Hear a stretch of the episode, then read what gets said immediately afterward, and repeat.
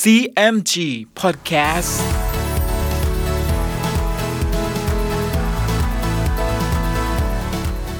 สวัสดีครับคุณผู้ฟังขอต้อนรับเข้าสู่ CMG Podcast กับผมดรพันธการธานนท์นะครับ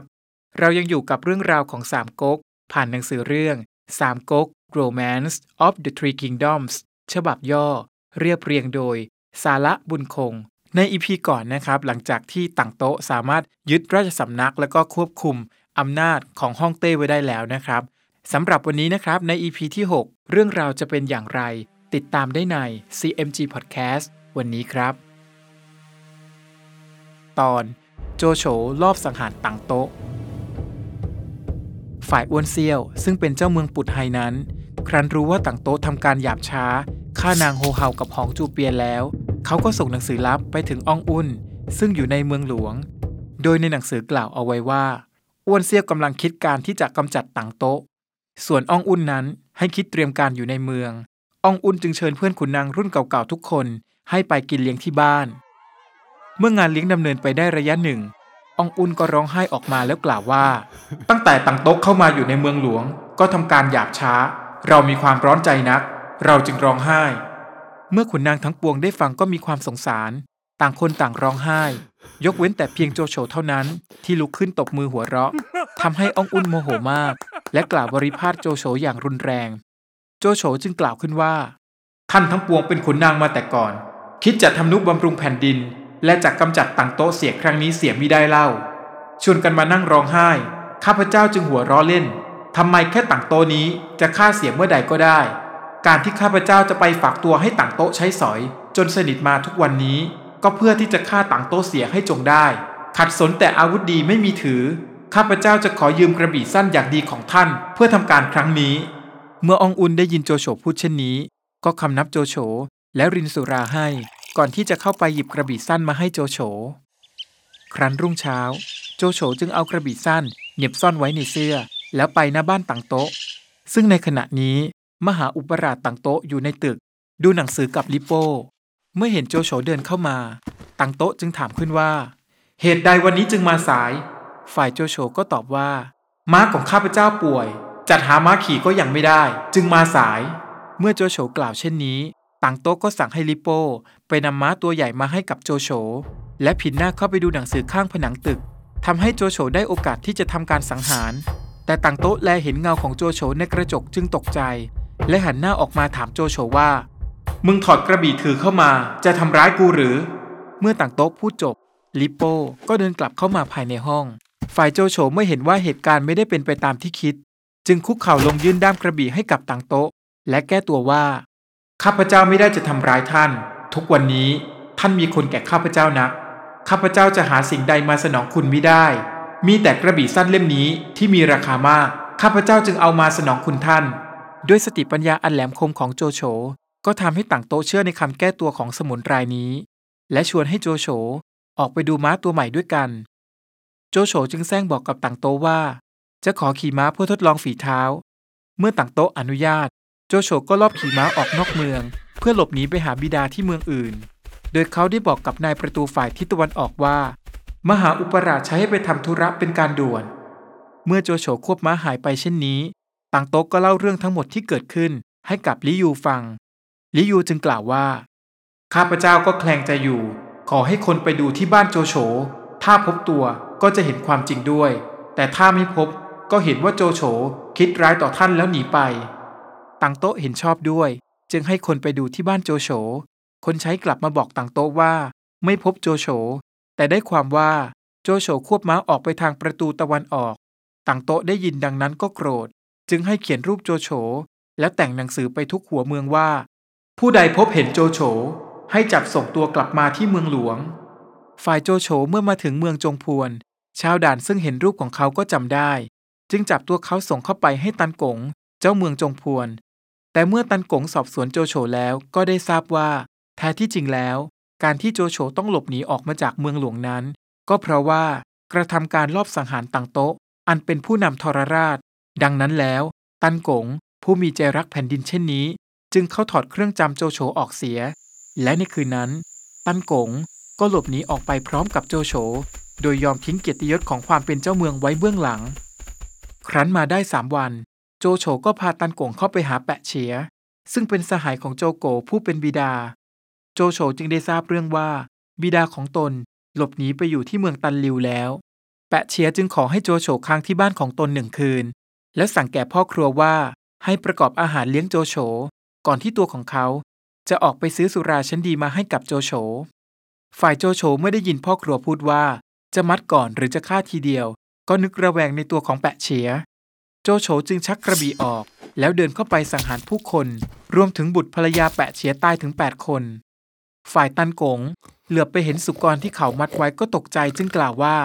เขามัดสุกรไว้จะฆ่าต่างหาก ท่านมาฆ่าผู้คน ทั้งยังฆ่าบุตรภรรยาแปะเฉียเสียนั้น ผิดนัก ด้วยความกลัวในความผิด โจโฉจึงพาตันกงหนีไปจากบ้านของแปะเฉีย ครั้นหนีไปได้ประมาณ 20 เส้น ก็พบกับแปะเฉียเข้า โจโฉจึงใช้กระบี่ฟันแปะเฉียตาย ตันกงเห็นดังนั้นก็ยิ่งตกใจเป็นอันมาก และกล่าวกับโจโฉว่า ท่านมีความผิดเมื่อมิทันรู้ฆ่าบุตรภรรยาผู้คนเขาเสีย ครั้นรู้ตัวว่าผิดแล้ว มาซ้ำฆ่าแปะเฉียเสียอีกชะนี้ เป็นคนอักตันยูหาดีไม่ โจโฉจึงตอบว่า ท่านว่าชนีก็ชอบคนอยู่ แต่ว่าธรรมดาเกิดมาทุกวันนี้ ย่อมจะรักษาตัวมิให้ผู้อื่นคิดร้ายได้ เราจึงทำการทั้งนี้ ในคืนนั้นโจโฉก็พาตันกงไปอาศัยที่สำนักแห่งหนึ่ง ครั้นโจโฉนอนหลับไป ตันกงก็หนีจากโจโฉไปอยู่เมืองตองกุน ส่วนโจโฉเมื่อตื่นขึ้นมาแล้วไม่เห็นตันกง ก็รู้ว่าตันกงเห็นตนกระทำผิด จึงหนีเอาตัวรอด โจโฉจึงรีบเดินทางต่อไปในเวลากลางคืนนั้น และถึงเมืองตันลิวโดยสวัสดิภาพ เมื่อโจโฉได้พบกับโจโกผู้เป็นบิดาแล้ว เขาก็ปรึกษากับบิดา ถึงการที่จะรวบรวมกำลังพล เพื่อกลับไปปราบปรามต่างโต๊ะ ซึ่งโจโฉก็ได้อุยหองมาเป็นนายทุนในการออกเงินค่าซื้ออาวุธ ม้า และค่าใช้จ่ายอื่น ๆ อันจำเป็น โจโฉมีความยินดีนัก จึงทำธงขาวคันหนึ่ง แล้วเขียนอักษรลงว่า ให้คนทั้งปวงมีน้ำใจสัตย์ซื่อต่อแผ่นดิน และปักไว้หน้าบ้าน บรรดาชาวเมืองทั้งปวงเห็นดังนั้น ก็พากันมาหาโจโฉ ด้วยเหตุนี้โจโฉจึงเกลี้ยกล่อมผู้คนได้เป็นอันมาก โดยขุนศึกสำคัญที่เดินทางเข้ามาร่วมกับเขาก็คือ แฮหัวตุ้น แฮหัวเอียน โจหยิน โจหอง งักจินและลิเตียน เมื่ออ้วนเซี่ยวที่ต่างโต๊ะตั้งไว้เป็นเจ้าเมืองปุดไฮรู้ข่าวของโจโฉ ก็ยกทหารไปเข้าด้วยโจโฉประมาณสามหมื่นนาย โจโฉกับอ้วนเซี่ยว จึงร่วมมือกันแต่งเป็นหนังสือรับสั่งของพระเจ้าเฮียนเต้ เพื่อประกาศให้หัวเมืองทั้งปวงนำกองทัพมาร่วมกับโจโฉทำการกำจัดต่างโตะ ซึ่งเป็นศัตรูราชสมบัติเสียจงได้ ครั้นหัวเมืองทั้ง 15 เมืองใหญ่ ทราบเนื้อความในหนังสือรับสั่งที่โจโฉเขียนขึ้น บรรดาเจ้าเมืองเหล่านั้น อันประกอบไปด้วยอ้วนสุด หันฮกคงมอ เล่าใต้ อองของ เตียวเมา เตียวโป้ อ้วนอุ๋ย เป่าสิ้น ขงเล่ง เตียวเถียว โตเกียม มาเท่ง เตียนเอียง ซุนเกียน ก็นำกำลังทหารมาร่วมกระทำการกับโจโฉและอ้วนเซียว เป็น 16 หัวเมือง ยกทัพไปแดนเมืองลกเอียง ฝ่ายกองซุนจ้าน เจ้าเมืองปักเป๋ง ครั้นรู้รับสั่งดังนั้น ก็จัดทหารได้ประมาณ 15,000 นาย ยกมาถึงเมืองเพงวนกวน ซึ่งเล่าปีรักษาอยู่ เล่าปี กวนอู เตียวหุย พร้อมด้วยคนสนิทอีกจำนวนหนึ่ง จึงติดตามกองซุนจ้าน ไปถึงที่ซึ่งโจโฉตั้งทัพอยู่ณแดนเมืองหลวง ฝ่ายโจโฉกับหัวเมืองทั้งปวง ก็ตั้งค่ายเรียงกันไป ทางไกลประมาณ 200 เส้น บรรดาเจ้าเมืองทั้งหมด จึงลงมติเลือกให้อ้วนเซี่ยวเป็นแม่ทัพใหญ่อ้วนเซี่ยวจึงให้อ้วนสุดผู้เป็นน้อง เป็นทัพลำเลียงสำหรับส่งสเสบียง แล้วให้ซุนเกียนเป็นกองทัพหน้า คุมทหารยกไปตีด่านกีซุยกวน เมื่อซุนเกียนก็ยกไปตั้งค่ายประชิดด่าน ในด่านเห็นดังนั้น ก็แต่งหนังสือให้ม้าใช้ถือไปแจ้งข้อราชการ ณ เมืองลกเอียงต่างโต๊ะเมื่อได้รับสารก็ตกใจ จึงปรึกษากับลิยู เพื่อหาวิธีรับศึกใหญ่ในครั้งนี้ ขณะนั้น ทหารคนหนึ่งชื่อหัวหยง ขันอาสาออกไปกระทำการครั้งนี้ต่างโต๊ะได้ฟังดังนั้น ก็มีความยินดีนัก จึงให้หัวหยงเลื่อนเป็นนายทหารใหญ่ แล้วจัดนายทหารให้ห้าหมื่นนาย กับลิซก โฮจิน เตียวหงิม ยกออกไปยังด่านกีซุยกวน ขณะนั้นเป่าซินซึ่งอยู่ในกองทัพของอ้วนเซียว กลัวว่าซุนเกียนซึ่งเป็นกองหน้า จะได้รับความดีความชอบแต่เพียงผู้เดียว เป่าซินจึงให้เปาต๋งคุมทหารรีบเข้าตีด่านกีซุยกวนก่อนซุนเกียน แต่ก็ถูกฮัวหยงใช้ง้าวฟันจนเสียชีวิต ฝ่ายซุนเกียนพร้อมด้วยทหารเอกสีนาย ซึ่งประกอบด้วย เทียเผาอุยกาย ฮันตง และโจเมา ก็เคลื่อนทัพมาถึงด่านกีซุยกวน แล้วร้องด่าท้าทายให้นายด่านออกมารบกับพวกตน โฮจินจึงอาสาหัวหยงออกรบกับกองทัพของซุนเกียน แต่โฮจินก็ไม่สามารถต่อต้านความชำนาญศึกของเทียเผาได้ และถูกขุนศึกท่านนี้ใช้ทวนแทงคอตาย ทหารทั้งปวงของซุนเกียน ก็ไล่ฟันทหารของโฮจินเข้าไปจนถึงเชิงกำแพง ฝ่ายหัวหยงได้ให้ทหารบนกำแพงเมือง ยิงธนูต้านกองทัพของซุนเกียนเอาไว้ ซุนเกียนจึงต้องถอยทัพมาตั้งค่ายอยู่ที่ตำบลเลียงตง แล้วแต่งหนังสือตามซึ่งได้รบพุ่งนั้นไปให้อ้วนเซียว จากนั้นก็แจ้งให้อ้วนสุดนำเสบียงอาหารมาส่ง แต่เนื่องจากอ้วนสุดไม่ต้องการให้ซุนเกียนมีความดีความชอบเกินหน้าตน เขาจึงไม่ได้ส่งเสบียงให้ตามที่มีการร้องขอมา กองทัพของซุนเกียนจึงอดข้าวปลาอาหาร ทหารทั้งปวงก็อิดโรยไป เมื่อกองทัพของซุนเกียน ต้องขาดแคลนเสบียงอาหารเช่นนี้แล้วหัวหยงจึงนำกำลังทหารออกมาจากด่านกีซุยกวน และสามารถทำลายกองทัพของซุนเกียนจนแตกพ่ายไป โดยที่ตัวของซุนเกียนนั้น ก็สามารถหลบหนีไปได้อย่างบุดหวิดโดยความช่วยเหลือของโจเมา เมื่ออ้วนเซียวได้ทราบข่าวการแตกทัพของซุนเกียน เขาก็เรียกประชุมเจ้าเมือง และขุนศึกทั้งหลายเพื่อวางแผนการรบกับกองทัพของหัวหยง ขณะนั้นอ้วนเซียวก็เห็นเล่าปี กวนอู และเตียวหุย ยืนทำกริยายิ้มเยาะอยู่หลังกองซุนจ้าน อ้วนเซียวจึงถามกองซุนจ้านขึ้นว่าสามคนที่ยืนอยู่ข้างหลังนั้นชื่อใด ฝ่ายกองซุนจ้านเมื่อได้ยินอ้วนเซียวถามขึ้นเช่นนี้ เขาจึงจูงมือเล่าปีออกไปยืนข้างหน้า และแนะนำให้อ้วนเซียวกับขุนนางทั้งหลายในที่นั้น รู้จักกับเล่าปีอ้วนเซียวจึงเชิญให้เล่าปีนั่งที่อันสมควร แล้วกวนอูกับเตียวหุยก็เข้าไปยืนอยู่หลังเล่าปี ในตอนนั้นเองวัวหยงก็ยกกองทัพมาทารบอ้วนเซียว และบรรดาเจ้าเมืองทั้งหลายอยู่ที่หน้าค่าย อ้วนเซียวจึงได้ส่งยูสิตซึ่งเป็นทหารของอ้วนสุดออกไปรบกับหัวหยง แต่ยูสิตรบกับหัวหยงได้เพียงสามเพลง หัวหยงก็ใช้ง้าวฟันยูสิตตกม้าตาย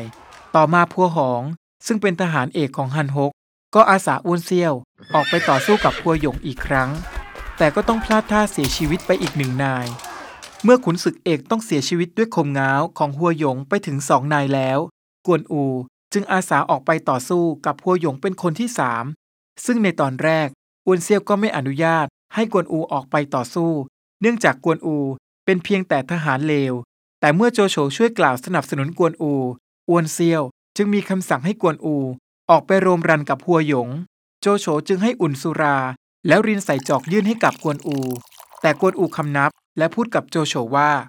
ข้าพเจ้าเป็นแต่ทหารเลว ซึ่งท่านจะให้สุราดื่มนั้น ขอให้ท่านงดไว้ก่อน เมื่อใดข้าพเจ้าออกไปได้ศีรษะของหัวหยงมาแล้ว ข้าพเจ้าจึงจะรับเอาสุราของท่านดื่ม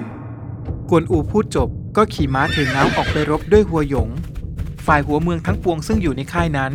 ได้ยินเสียงกลองและม้าล่ออื้ออึง ก็ชวนกันออกไปดูกวนอูจะรบกับหัวหยง ครั้นออกไปถึงประตูค่าย ก็เห็นกวนอูหิ้วศีรษะหัวหยง กลับเข้ามาทิ้งไว้ตรงหน้าค่าย นายทัพในกองทั้งปวงเห็นก็ดีใจ จึงพากวนอูเข้าไปในค่าย โจโฉจึงเอาจอกสุรานั้นมาคำนับ แล้วส่งให้กวนอู กวนอูก็คำนับตอบ แล้วรับเอาสุรานั้นมาดื่ม เรื่องราวกำลังเข้มข้นเลยนะครับ ในตอนต่อไปมาร่วมลุ้นกันต่อว่าจะเกิดเหตุอะไรอีกบ้างกับกองทัพทั้ง 16 เมืองนี้ ติดตามได้ใน CMG Podcast EP หน้าสำหรับวันนี้ สวัสดีครับ